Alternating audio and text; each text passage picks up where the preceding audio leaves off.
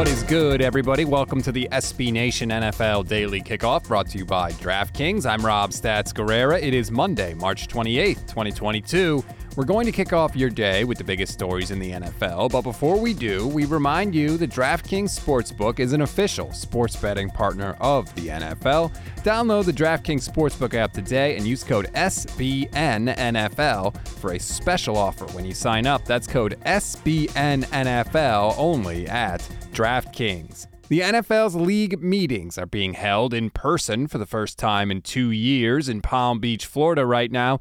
And one of the topics up for discussion this week is whether the league should change the overtime rules for the 2022 season. In case you forgot, there are two proposals to change the rules on the table. The Titans proposed one that would give both teams one possession unless the team with the ball first got a touchdown and a two point conversion, while the Colts and Eagles proposed simply guaranteeing both teams a possession.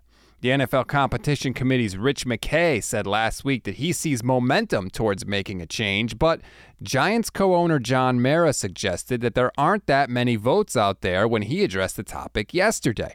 Mara said that he supports a change in the rules for the playoffs only, but he is, quote, not confident that there will be enough support for a change to come this offseason.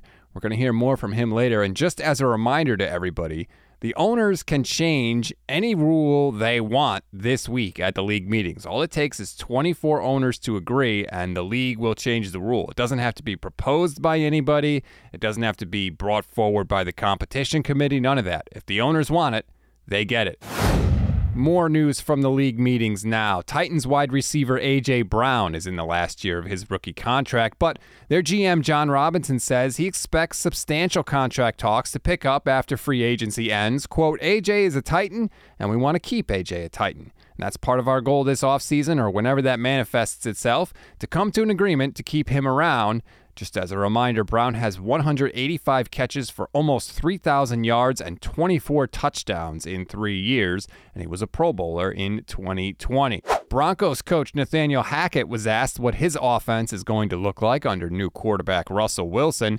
Quote, Once we get to know him, understand him, we'll build it around him. So, what's it going to be? It's going to be what Russell likes to do. That's probably music to Wilson's ears, and Probably a good idea considering they gave up five draft picks and three players to get him in the first place. More from Giants co owner John Mara. He said yesterday that his team is not shopping Saquon Barkley, but if general manager Joe Schoen comes to him with conviction about a deal, he won't interfere. Quote, that's not something we're actively looking to do, Mara said. Oh boy, haven't we heard that before? Didn't Pete Carroll say that the Seahawks didn't intend to trade Russell Wilson while they were having discussions about trading Russell Wilson? We'll see how that one turns out.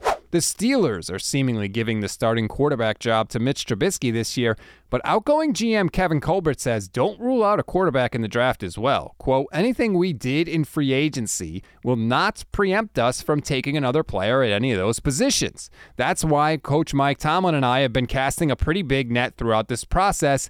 Is that saying we're taking one? Possibly. We just want to make sure we're covered with that class. The Cleveland Plain Dealers Mary Kay Cabot says the Browns want to get rid of Baker Mayfield sooner rather than later, and ideally would like to make a deal at the league meetings. The problem? Nobody seems interested. If they're going to get something done, they might have to eat part of his salary to do it. One team that needs a quarterback is the Carolina Panthers. Their GM Scott Fitterer said recently that Sam Darnold is in the lead for the starting quarterback job there, which I'm sure makes every Panthers fan miserable. Former Buccaneers running back Ronald Jones is officially a Kansas City Chief after signing a one year deal over the weekend. He's not worried about getting touches with his new team. Quote, in Andy Reid's system, everybody's going to eat. I'm just going to leave that one there.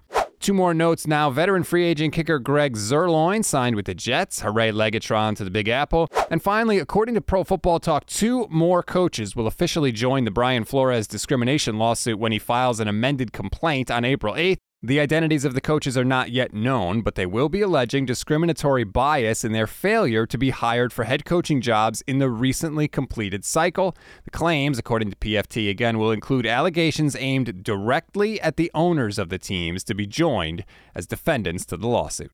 That is the latest news in the world of the NFL on Monday, March 28th, 2022. Follow the SB Nation NFL show so you don't miss an episode. If you like what you hear, please leave us a five star rating and a review as well. Enjoy your Monday, everybody. I'm Rob Stats Guerrera. We'll talk tomorrow.